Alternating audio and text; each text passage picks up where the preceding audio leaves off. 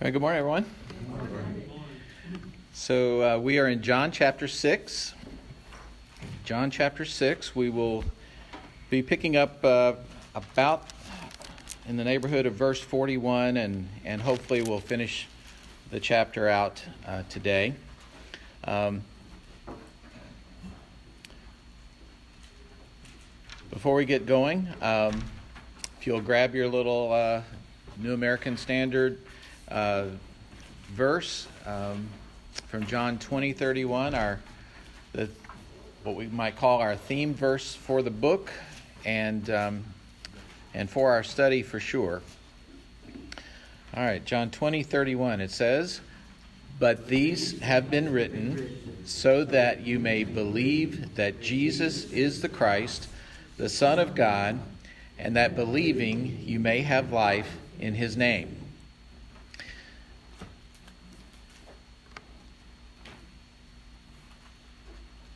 So many times when we've read that verse, uh, you can see the passage that we talk about uh, relate back to that verse so that indeed John has kept to his focus. He has done what he said he was going to do and try to present uh, a story, to present uh, some evidence, uh, to present some examples, uh, so that people would believe in Jesus. And that is going to be heavily focused um, in, our, in our passage today. So you'll recall uh, this whole chapter, which is really sweeping in terms of its scope, uh, has uh, several thematic elements in this chapter that hold it together. You'll remember it started off with the feeding of the 5,000, uh, all the people there. They've been listening to Jesus teach and preach all day. It got late. Um, Jesus presents this problem uh, to the disciples. Uh, what are we going to do with these people? Uh, they look hungry. And we know the, the miracle of the feeding of the 5,000. And, and that kind of establishes this theme of uh, bread from heaven. We recall that we had this little interlude where they travel across um, uh, stormy waters uh, in the middle of the night. And the calming of the sea and so forth. We went through that sign of, of his uh, power over natural elements. Uh, and then they get to the other side there in the region of Capernaum, and now there has been some teaching. And one of the um, uh, main themes of his teaching there was this big statement that he said um, back in verse 35 um, he says, I am the bread of life. Now, prior to that, there had been this discussion amongst the crowd there. Uh, hey, what, number one, if, and I'm paraphrasing here, but if you are who it sounds like you're claiming to be, uh, prophet, rabbi, you know, we're not sure how much credit we, we're going to give you yet, but if, if you are who you claim to be, uh, what are you going to do to prove that to us? Uh, so there were apparently people who had been participants of the miracle uh, feeding, uh, but then there were probably new people that were uh, just there in Capernaum, and they want to know uh, what are you going to do? And then picking up this, what are you going to do? Um, they're asking, what work do we need to do? Uh, how? What's your system, Rabbi? What? Uh, if we're going to be following your way, uh, what would be the rules? Uh, and that's kind of how it was. Every rabbi had their set of things that they focused on. It's, you know, uh, probably like um, football coaches, many of whom are on the hot seat right now because they're not winning. Um, but they're they're known for a certain thing, right? Oh, this one's good with defense. This one's good with you know just burning up lots of passes and has an exciting offense. and All these things. So they have a theme for their their philosophy, their coaching philosophy. Well, every rabbi had a theme uh, as well, and so they're trying to get a feel for Jesus as he is. Uh, you know, just enlarging his public ministry. Where do you stand on this? What do we need to do? And he, there's this concept of working and labor that sort, those sorts of words start to pop in there, and then he shifts it a little bit and brings it down. Okay, stop thinking about the miracle and what signs I'm going to do, and start focusing on maybe something different. And that's what he introduces there in verse 35 when he says, I am the bread of life. Whoever comes to me shall not hunger, and whoever believes in me shall never thirst. So, this hunger and thirst and come unto me and those sorts of things, we'll see that echoed in some of our Old Testament passages that we'll hit. And then we talked a little bit last week that there are elements uh, in this passage uh, about how do we come to Christ. Uh, and there are things there that talk about the sovereignty of God and how He has given us to Jesus. We'll see later in the book when, when Jesus is, is praying what, what many people call the Lord's Prayer, not the model prayer, but the Lord's Prayer, the Lord's the Jesus prayer to God. Um, and, uh, and he highlights there, you know, these are the ones that you've given me. And we, talk, we see in here that um, verse 39 it is the will of him who sent me that I should lose nothing of all that he has given me, but raise it up on the last day. So, everyone that he's given me, uh, I am going to be there for them forever. So, we have this concept of the sovereignty of God and um, that God is drawing people to him, that, that it's basically God's initiative as to who are called to him and and this is what's led to the various camps through the years of Calvinistic approaches to salvation or Arminian approaches to salvation, the latter of which emphasizes this free will aspect of whosoever will may come. And so we'll see both elements of that, and whether this is a cop out or just brilliant, um, I think it's all true, right? And I'm not unique in that view. Uh, I think many people realize, hey, you know, I, I can't synthesize this all together, uh, but I'm simple enough where I don't feel like I have to, right? Uh, some people like to have a system and they like to have everything buttoned up so tightly that they can win an argument, win a debate, and they they just they've got it down. And if you're going to just do debating points, I'd probably there's probably a little bit more uh, weight, I would say, toward the sovereignty of God angle. But you can't ignore the whosoever will may come angle, right? I think it's I think they're both true. I I learned that there's a name for those of us. If I can say it, it sounds a lot like cannibalism, uh, which it's not. Um, it's compatibilism. In other words, these two views, on their face of being contrary to each other, are actually compatible. They can live alongside each other just fine. And so I finally found out what I am. I'm a compatibilist. uh, just be careful who you say that around. Uh, especially when we're going to be talking later about uh, eating body parts. Um, so that's our introduction. So, verse 40 For this is the will of my Father, that everyone who looks on the Son and believes in him should have eternal life, and I will raise him up on the last day. And it's worth mentioning again for those who weren't here, just to have that echoing in your mind as you think about not just John 3:16 but John 3:15 where he says as Moses lifted up the serpent in the wilderness so must the son of man be lifted up that whoever believes in him may have eternal life. For God so loved the world that he gave his only son that whoever believes in him should not perish but have eternal life. And we remember when it talks about the son of man be lifted up that that word lifted up really meant what it was a word they used for crucifixion. Because that's what you did. You lifted a guy up on a pole. That's what you did. So when he says lifted up, everybody kind of knew that's what John was talking about. back to verse 41. We did a little preview of this last week. It says, So the Jews grumbled about him because he said, I am the bread that came down from heaven.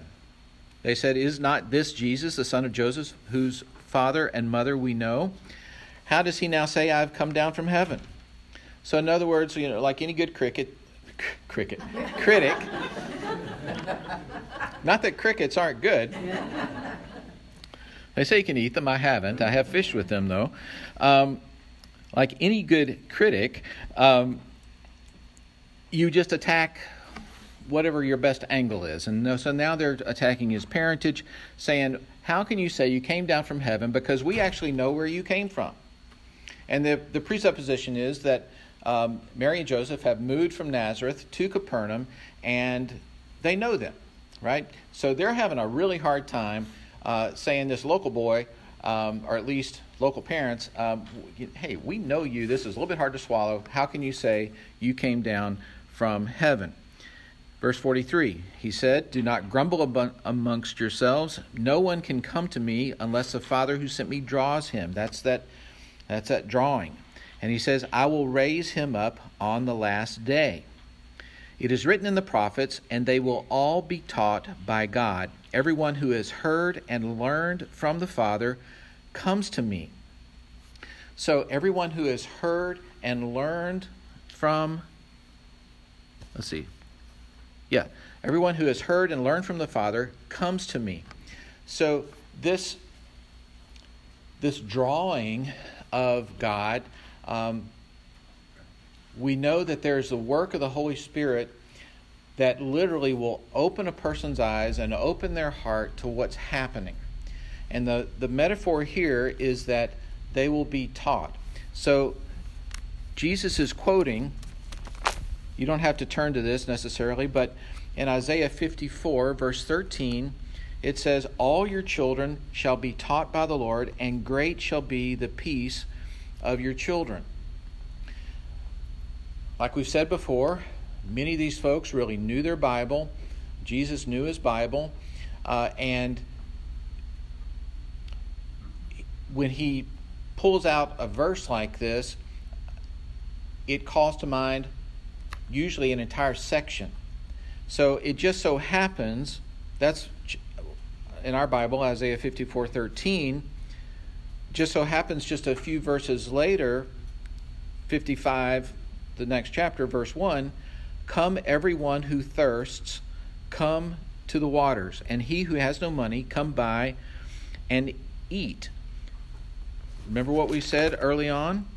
It says, Come, everyone, right? Keep reading. We have this here Listen diligently, eat what is good. He says, Why do you spend your money for that which is not bread, and labor for that which does not satisfy? Remember what I said? They were wanting to know what kind of labor we, do we have to do? That's the word that they use. What kind of work do we have to do to follow your plan? So Jesus is picking up these themes as he's teaching. It's all resonating with this passage back in Isaiah. Like any good preacher, he's got to have a good text. So he's making reference without being verbatim on everything. He's making reference to these concepts. Every your children will all be taught by the Lord, and he's saying here, everyone will be taught by God. In other words, uh, how do you know the things that are happening? What's this drawing effect of God? Well, it's because He has taught you. He has opened your eyes. He has made it make sense to you right? And so in you might take it the other way and say the reason that y'all aren't getting this is because you haven't been taught yet. God hasn't revealed it to you yet. But again, it just so happens that this chapter back in Isaiah that he's been referring to is the pa- or one of the passages in Isaiah that talks about how God in his benevolence toward his people who were helpless is offering to them a new way of life, a new plan. We would call it salvation. And he says in Isaiah 55 3, Incline your ear and come to me, Hear that your soul may live, and I will make you an everlasting covenant, my steadfast, sure love for David. It's a great chapter, and if you read it and go back and forth between this, I think you can see why Jesus has basically chosen this text. So, back to verse 45 in John 6 It is written in the prophets, and they will all be taught by God. Everyone who has heard and learned from the Father comes to me. Not that anyone has seen the Father except he who is from God. He has seen the Father. Some people wonder if that verse is one of those little parenthetical footnotes that John is known to put in to kind of explain things to his audience. Uh, it's debatable, it doesn't really matter, but it does kind of make sense that it would go there. And then verse 47, we have one of these truly, trulies like, hey, y'all, listen up, or I think was it is the, new, the King James that says verily, verily. You know, that's I just that just loves that. Um, but hey, all, whoever believes has eternal life. So we've talked about the sovereignty of God, but now here it is: believe. You got to believe. And I think the assumption there is, if you don't believe, then you don't have eternal life. I think that's a fair reading there.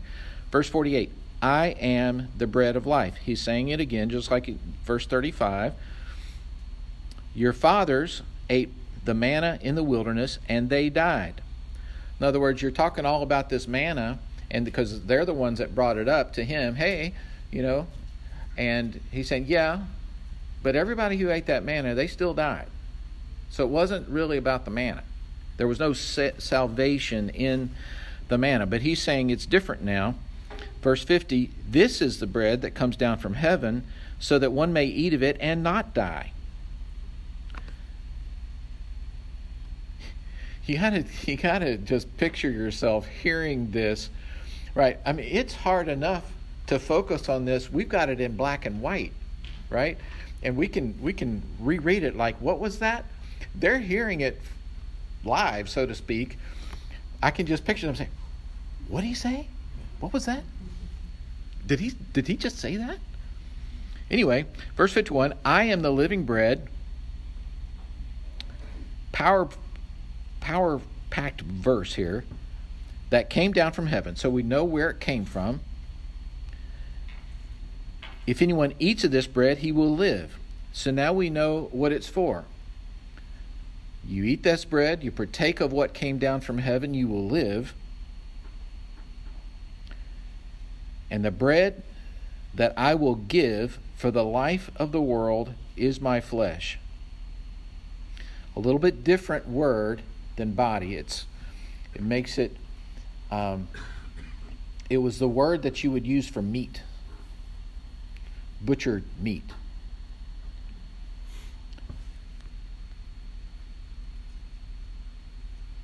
Remember what time of year this was? It was Passover. Do you know how many animals it would have taken to pull off a Passover? Thousands. Blood was everywhere. You ever open a package of meat and you, you can smell the blood? Right? It's, it's okay. I mean, it's, I mean, it's bad. It's meat. But think about that. You're in Jerusalem. What do you think you smelled? Now, they weren't in Jerusalem, they were in Capernaum, but still, those pictures would have been in their mind. The bread that I will give for the life of the world is my flesh. Again, their brains are exploding. Verse 52 The Jews then disputed amongst themselves, How can this man give us his flesh to eat? Fair question. Uh, so Jesus said to them, Truly, truly, there we go again. Truly, truly, I say to you, unless you eat the flesh of the Son of Man and drink his blood, you have no life in you. Whoever feeds on my flesh and drinks my blood has eternal life, and I will raise him up on the last day. There is a shift that's happening here. There's a shift from the actual bread that they ate on the hillside to this conversation about manna and bread and so forth, where previously on the mountain they actually ate bread. In this middle section here, they're act- they're talking about real bread. But now Jesus is shifting them to metaphorically eating bread. And I, there was a commentator that brought to light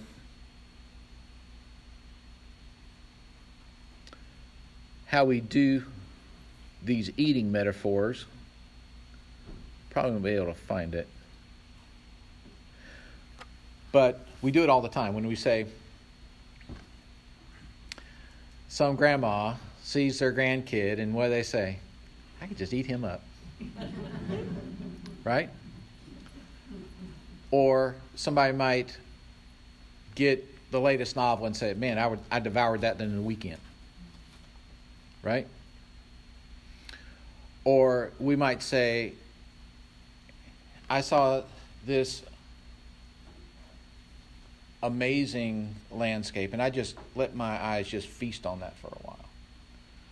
We use eating metaphors all the time, and so Jesus is transitioning them to this, this metaphorically eating. Now, just like I said, there was this debate, so to speak, between um, God's sovereignty and the free will and the responsibility of a person to believe.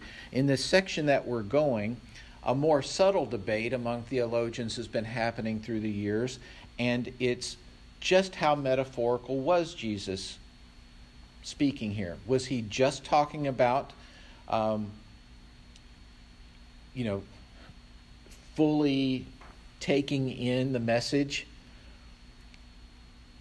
The ultimate being taught, you know, your eyes are open, you're going to take this in, you're going to partake? Or was he talking about the Lord's Supper, which, you know, by the time John wrote, would have been going on for a, a few decades.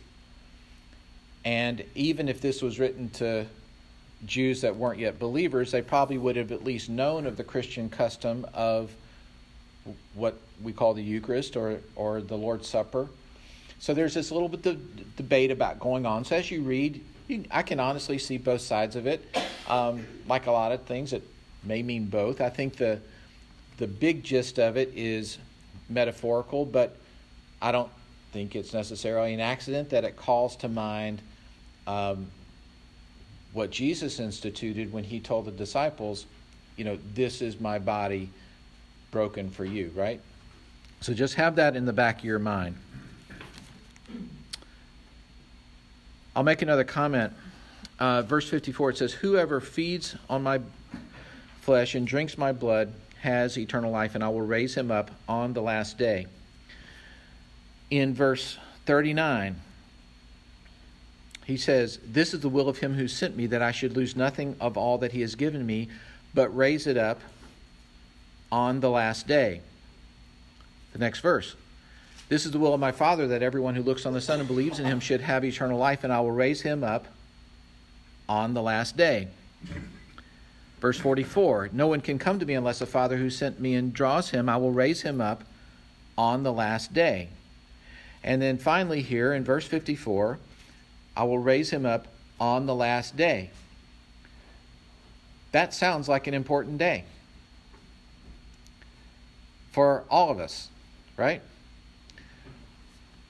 That verse, you know, he that began a good work in you is going to be faithful to complete it. Jesus is saying, when I pull it all together, I will be there for you on the last day. When the resurrection happens, I've got you. I've got you. And he said that everyone that he has given to me, I'm going to raise you up on the last day. Everyone who believes in me, I'm going to raise you up on the last day if you ever have any question about if there's anything you've done after God saved you as to whether or not that was good enough, it was good enough. Because He's going to be there for you on that last day. Verse 55. Oh, one more thing. Verse 54. Whoever feeds on my flesh and drinks my blood has eternal life. And then, as we go to verse 55, for my flesh is true food, my blood is true drink. Whoever, verse 56, feeds on my flesh and drinks my blood abides in me, and I in him. This is not the normal word they use for, for eating when it says whoever feeds. This was the word that was used often of animals when they were really crunching through something, really chewing it. Um, it can basically mean, and I wrote in my Bible, the munchies.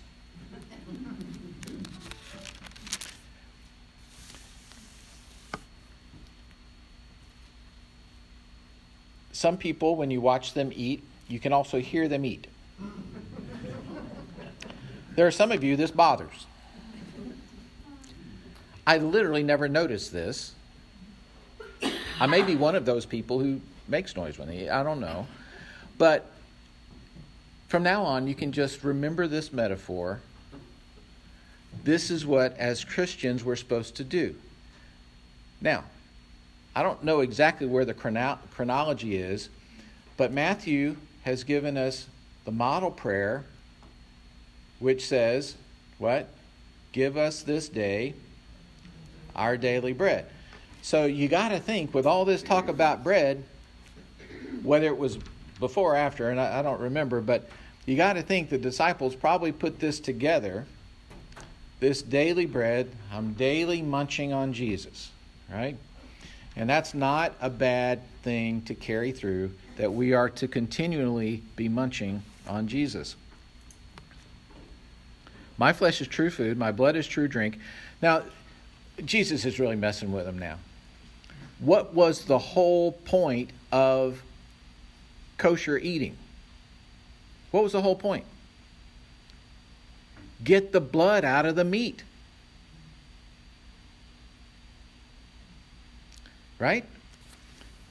I'll spare you the details, but there were techniques, shall we say, to get the blood out of the meat.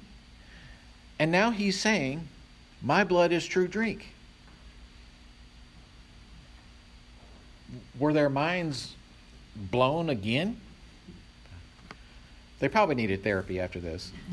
if they if they didn't accept Jesus right then, if the Holy Spirit wasn't there to to get it together for them, this probably really messed them up. Um, Whoever feeds on my flesh and drinks my blood abides in me, and I in him. As the living Father sent me, and I live because of the Father, whoever feeds on me, crunching, munching, getting all of it into them, whoever feeds on me, he also will live because of me. This is the bread that came down from heaven, not like the bread the fathers ate and died. Whoever feeds on this bread will live forever. So this closes off this big bracketing, which goes from verse 31 when they say, Our fathers ate the man in the wilderness. And John closes this section out with, uh, Not like the bread the fathers ate and died. Whoever feeds on this bread will live forever. I can almost hear some of them saying, Enough about this bread that I'm the bread of life, and Jesus saying, Well, you guys brought it up. Anyway. Verse 59 Jesus said these things in the synagogue as he taught at Capernaum. Um, and we talked about that verse previously. Um, now, there's there's the meeting after the meeting, right? Those of you that have been in corporate world know that the, often there are meetings, as important as those are, but the most important meetings have after after that, right? Those are the ones out in the hallway say where you process it. What do you think about that? What are we going to do about that? uh, what just happened? You know, what's our game? Right? It's the meeting after the meeting. That's the one you want to be there for, which makes me wonder all these Zoom meetings that these corporations are having offline. Um, you know, how do you have the after meeting? I don't know. Verse 60. When many of his disciples heard it, they said, This is a hard saying. Who can listen to it? But Jesus, knowing in himself that his disciples were grumbling about this, said to them, Do you take offense at this? Then what if you were to see the Son of Man ascending to where he was before? It is the Spirit who gives life, the flesh is of no help at all. The words that I have spoken to you are spirit and life. But there are some of you who do not believe. Little parenthesis there from John. For Jesus knew from the beginning who these were who did not believe and who it was who would betray him. Verse 65 This is why I told you that no one can come to me unless it's granted by the Father. So there was grumbling here. Many of his disciples heard it, it says in verse 60. Verse 41 the Jews were grumbling. D.A. Carson, who wrote one of the commentaries I've been using, said the dividing line for John is never race,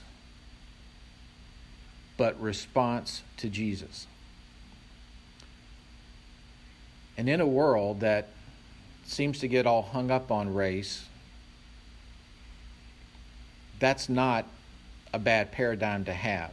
And I've heard other people talk about this and um, arguing from Romans that said they're really just, if you want to call them two races, two tribes of people in the world. You're either of Adam or if you're of Christ. That's it. If you think about it, that's it. You're either of Adam or if you're of Christ uh, you are either um, buying into what Jesus said or you're not. That is the ultimate dividing line of all history. There are those who will bow, well, everybody will bow, but there will be those who will be partakers of the kingdom, and there will be those that are one. All other race makes no sense whatsoever. And I, I just love that. The dividing line for John is never race, but response to Jesus. I think that's awesome. And, true to form, when you have a divisive comment out there, um, what do we say? It's polarizing, right? There's not much middle ground here. You either think Jesus is bonkers or you think he's brilliant. That's the dividing line. Verse 66 After this, many of his disciples turned back and no longer walked with him. Now, many of his disciples. This doesn't mean the 12, right? There were other people who'd been following close to Jesus. It says, After this, many of his disciples turned back and no longer walked with him. This walked with him may also be a bit of a metaphor. I had a, a friend who went to Israel with a teacher who tried to pattern his teaching as Jesus would have done it presumably, and basically would say hi to them in the morning briefly and then just start walking.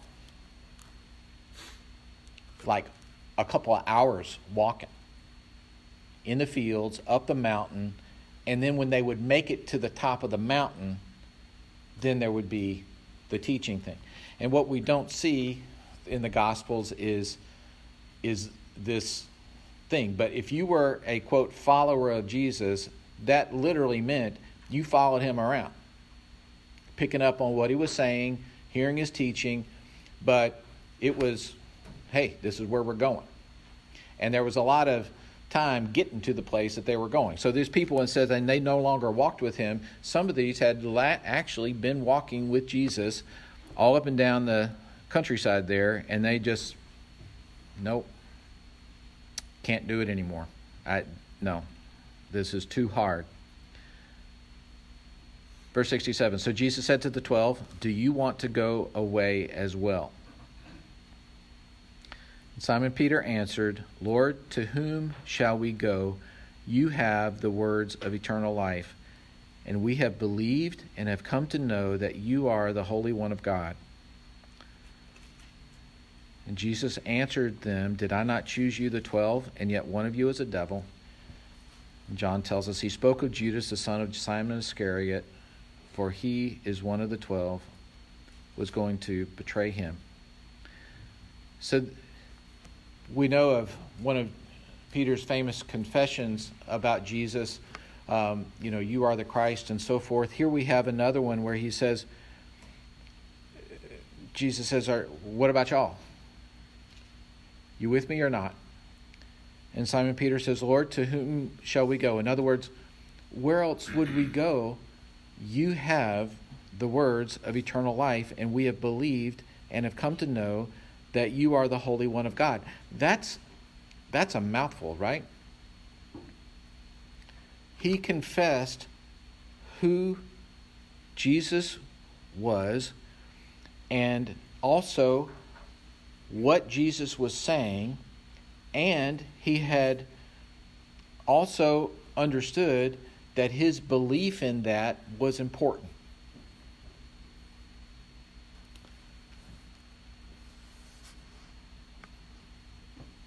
At that time, did Peter know how the story was going to turn out? No. Did he have the theology of Paul that was to come? No. Could he have seen in the fullness of things how all of Scripture had led to this moment? Just a thumbnail, perhaps. And the point that struck me is there's always going to be stuff we don't know. Period, right?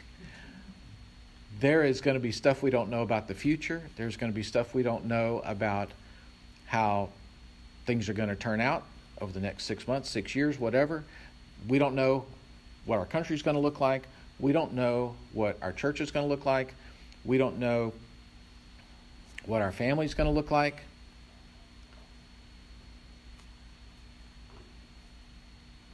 But what do we know? We can know what Peter knew. Where else would we go? So I, I, I think it's, it's really, and people have said this way more eloquently than me.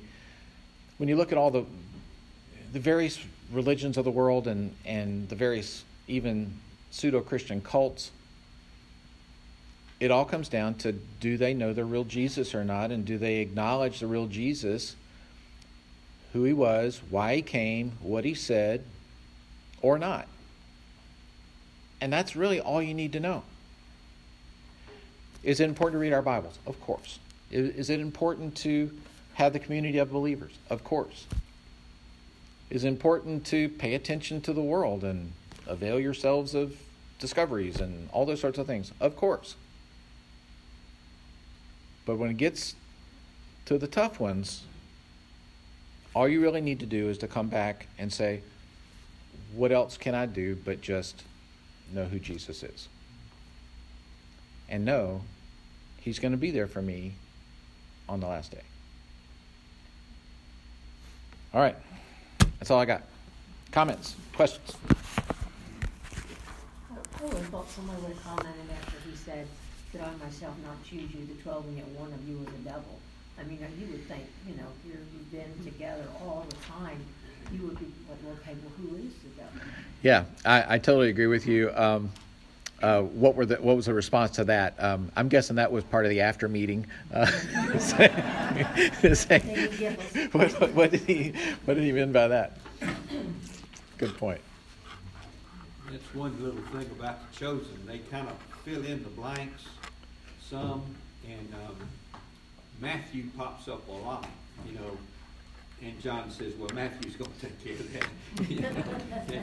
and it's very interesting. I, I think you would enjoy it. One comment I, I forgot to make, um, Robbie Mungo is